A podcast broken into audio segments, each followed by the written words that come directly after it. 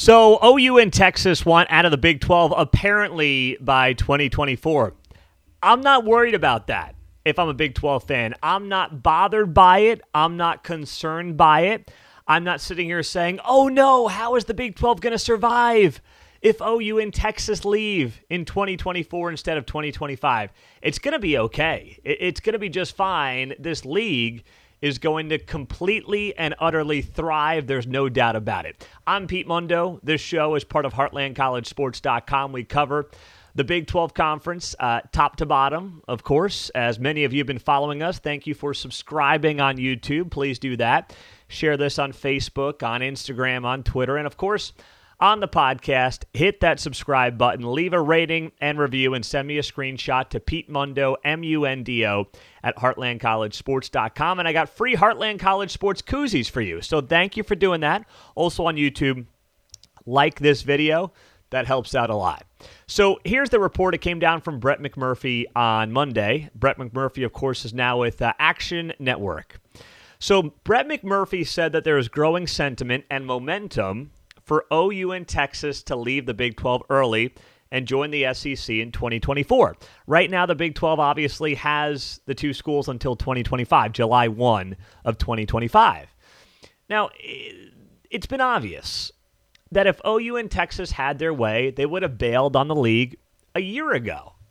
If they could financially make it work, they would have done it. Here's the hangup it would cost them, depending on you know what numbers you want to look at, a cool eighty to ninety million dollars per school to leave the Big Twelve early.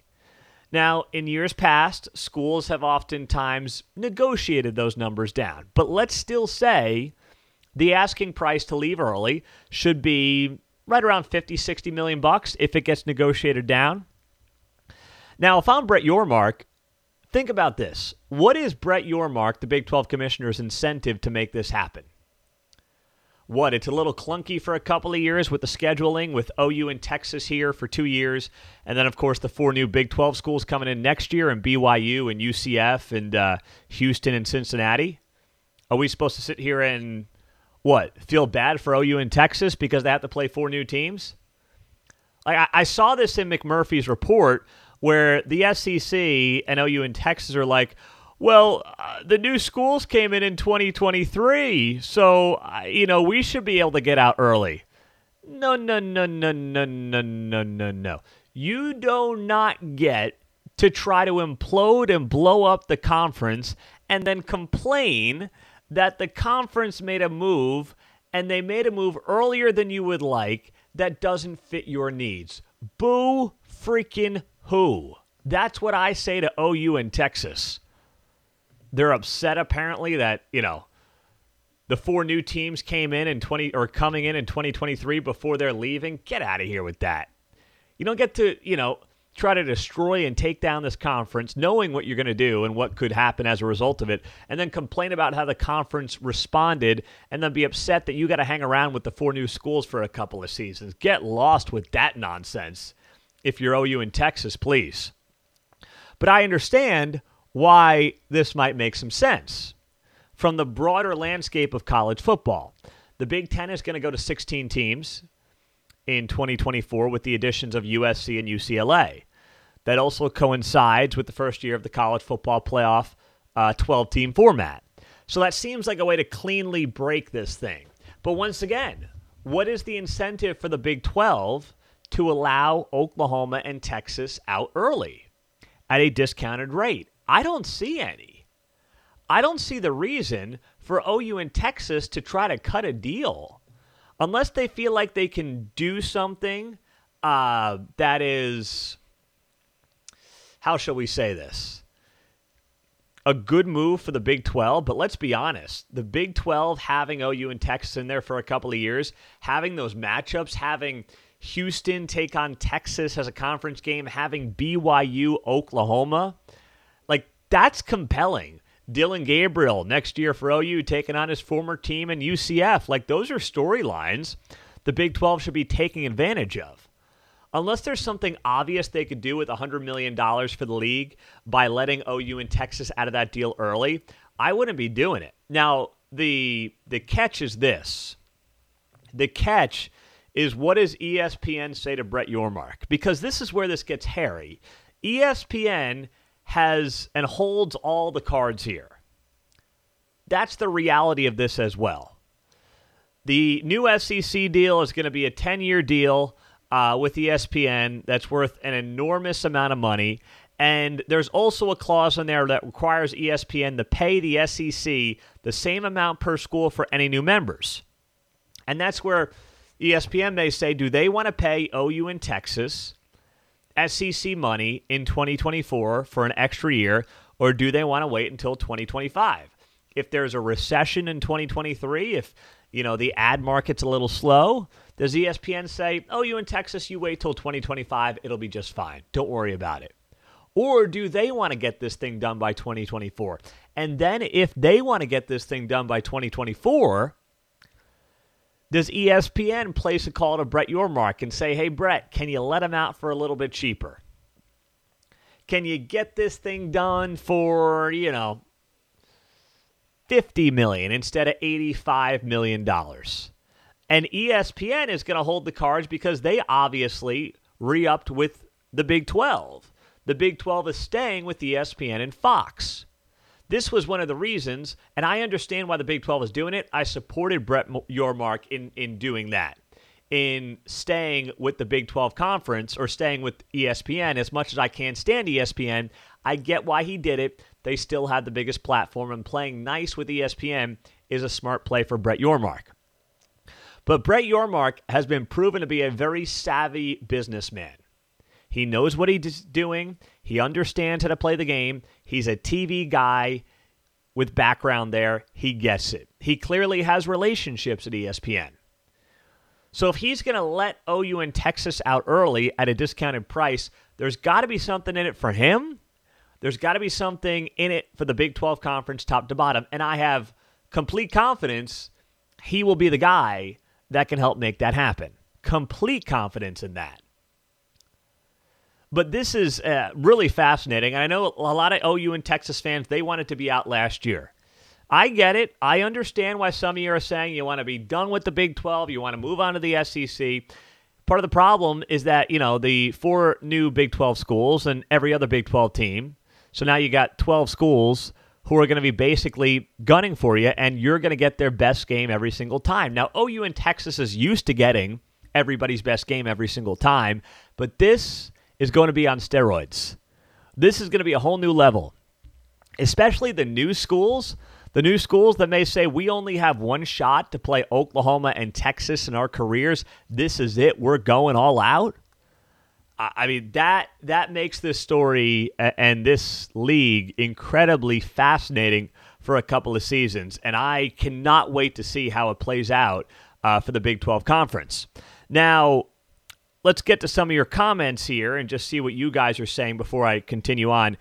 Jason writes, OU fan here. I hate the move. I hate the SEC, their fans, and the logo. This whole thing sucks. well, Jason, you know, how do you think the rest of us feel as Big 12 folks? You're preaching to the choir here, my man. You are in the right conversation. Also on Facebook Live, Gary writes, if the money's right, let them go. I agree, Gary. I just don't know what the money being right means. That's what I need help figuring out. Jared says, if they want out early, make them pay the full fee. They can pay part of it up front as a down payment and they pay the rest spread out over several years. I'm open to that too. I'd be curious to know what the league would do with that money, but um, maybe that's a conversation to have, Jared. That's not a bad point at all as you look at where this thing goes from here on out. So, watching that closely. Now, Ross Dellenger, um, SI, reported about this as well. He said, quote, for weeks there's been growing momentum from the Big 12 to reach a deal with Texas and OU to allow them to exit for the SEC a year early in 2024, but nothing is necessarily imminent. Negotiations go beyond money and include TV network inventory, which is a real obstacle. So we'll see. I mean, ESPN is the one who's ultimately going to be able to make this happen if they want to. Uh, they are the kings of college football. They own the most inventory. They have the you know biggest hand. So we'll see. We'll watch it. We'll see how it plays out. Now, elsewhere around the Big 12 conference uh, this week, this Chris Beard thing is beyond ugly. Beyond ugly. The Texas basketball coach, I'm Pete Mundo, HeartlandCollegeSports.com, covering the Big 12. The Texas basketball coach was arrested at 4 in the morning on Monday.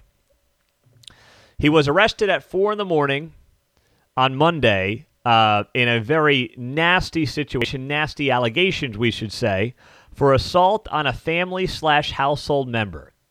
He also was apparently preventing the victim from breathing. Beard was booked with a third degree felony. Here's what the arrest affidavit says about Chris Beard.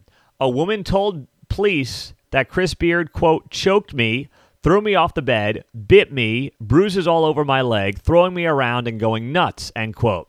She said the choking lasted for five seconds and impeded her breathing, according to the affidavit per police. So this is as ugly and as nasty as it gets. We've got all the articles up on the website if you want to see it.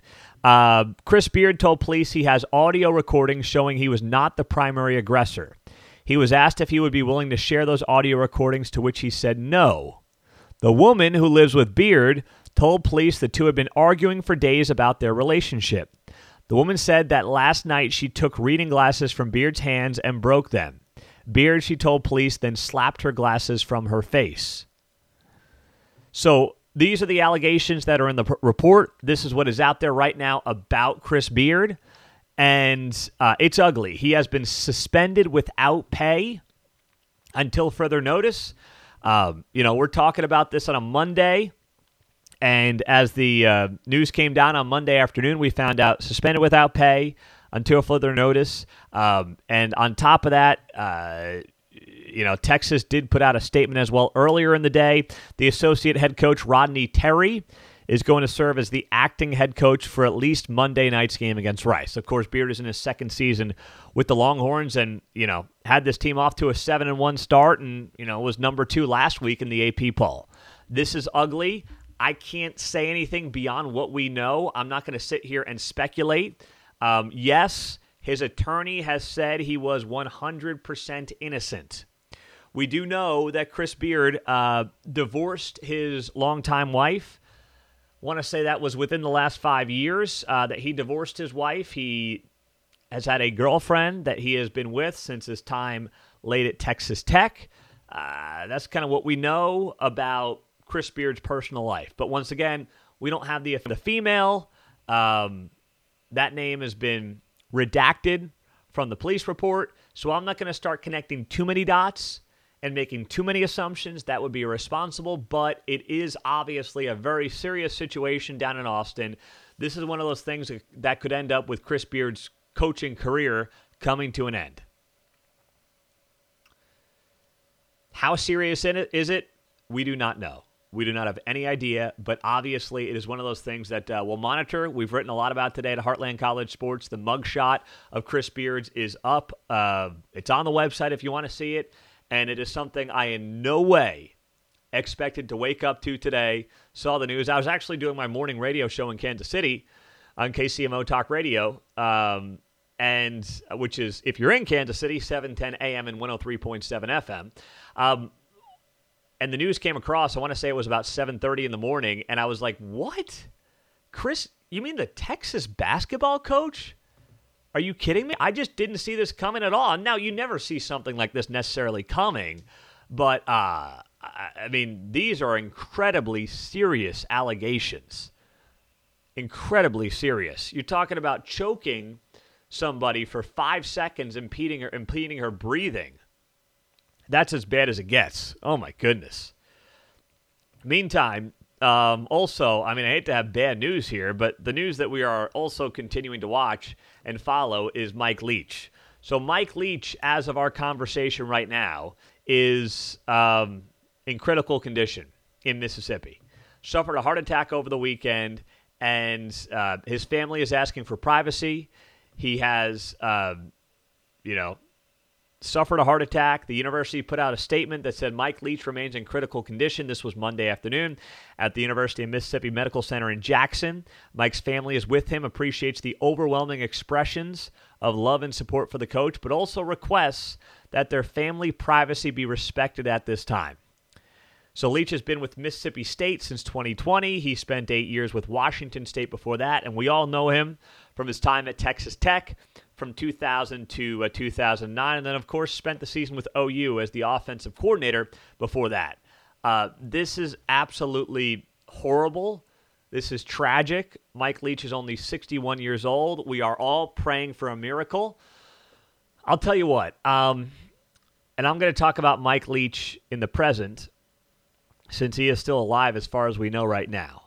Mike Leach came on my show, on my podcast, to talk Texas Tech and Big 12 a couple of times back when he was at Washington State. And I'm telling you, that guy talks to you, and you would think that he knew you for 20 years. That's who Mike Leach is. You know, I was granted the interview by Washington State, and they said, hey, if you can keep it to like 15 minutes, that's fine. So 15 minutes into the conversation, I'm trying to wrap it up, and Mike Leach isn't done. Mike Leach just keeps going, going and going and going and going and talking and chatting and asking me about things and everything else. I had never had that kind of an experience with a head coach, never been a guy who has had that kind of success at that kind of level. I, it was unbelievable as I was having that conversation with him. And it's probably going back four or five years now. But it's also one of those things I will never forget in my life. Just having this conversation with Mike Leach. And this guy, you know, who I'm told only has 15 minutes, is going on and on and on for, I think we ultimately went 25 minutes on the conversation. And I was trying to get off the line because I don't want Washington State all ticked off at me. I didn't want them to be upset. And you know, we're all trying to follow it from afar and everything else and and this is just horrible news. And you have seen already on social media an outpouring of support, an incredible amount of love, endearment of Mike Leach because he was an easy guy to like. There was nobody like the pirate. I think about the cameo in Friday Night Lights. Remember that? With Coach Eric Taylor? Hey, that's one of the great cameos in you know TV show history in my book. Now I'm a sucker for Friday Night Lights, more so the TV show, not the movie. But I, geez, I mean that cameo in Friday Night Lights, I saw that pop up on social media. That brought me back, seeing that. And I'm not going to get too sappy. I'm not going to sit here and get too deep. But when you see a story like this, 61 years old. I think of 61 today as young. You know, I'm in my mid 30s, but I think of 61 as young today. I don't think about hearing news that, you know, individuals who are at the top of their profession and aren't like, you know, Mike Leach could have lost a few pounds, but he wasn't like morbidly obese or anything like that, dropping dead at 61 potentially, potentially uh, from a heart attack. We don't have that confirmed, although I don't know if you saw this. Uh, Bill Snyder, do you see what happened to Bill Snyder, the former Kansas State head coach? Bill Snyder accidentally put up a tweet on Monday night that said, quote, truly saddened by the death of a good friend and special man. Mike Leach will always remain special in my heart and the hearts of many. Not only a unique and talented coach, but one who taught life lessons to so many young men whose lives he changed for the better. Rest in peace. Bill Snyder put that up on social media. And let's just put it this way when that tweet was put up, it had not, and it has not been confirmed as of our conversation on Monday night that Mike Leach has died. So that was a bad look for Bill Snyder. I know the guy's 85, and I don't know who's running his Twitter page, but that was a bad look. So Bill Snyder followed up the tweet after deleting it, saying, quote, I'm now told that Mike has not passed. Brings warmth to my heart, and I apologize deeply for my premature tweet. Please forgive me and continue your prayers for Mike and his family. That was from Bill Snyder. Thank you very much for that, Bill, for the uh, clarification there. Literally, I'm like, is the college football world going to know about Mike Leach's passing from a Bill Snyder tweet? Uh, thankfully not. Thankfully not, after Bill Snyder corrected the record. Uh, last thing here, I will say Max Duggan got hosed on the Heisman. I don't care if you're Caleb Williams' biggest fanboy or fangirl, Max Duggan should have won the Heisman Trophy. There's no doubt in my mind about that. I mean, if the trophy is truly going to be defined by the official mission statement, which is winners epitomize great ability combined with diligence, perseverance, and hard work, it doesn't get any bigger and better than Max Duggan. The guy had heart surgery a couple of years ago, lost the starting job last year. Anybody else in his shoes would have transferred after losing the starting job last season. His head coach got fired at the halfway point. He had no reason to stay at TCU. And then he loses the starting job in the offseason. But the quarterback, his predecessor, or the guy he lost the job to, Chandler Morris, gets hurt in the first game of the season.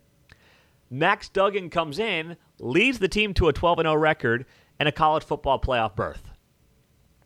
That is the definition of the official Heisman mission statement great ability combined with diligence, perseverance, and hard work. In a day and age where if you don't get your way, you hit the transfer portal and you leave, Max Duggan did everything but that. He is the epitome of what a Heisman Trophy winner is supposed to be. I know that Caleb Williams was flashier and had better stats and played for Lincoln Riley and played at glitzy USC.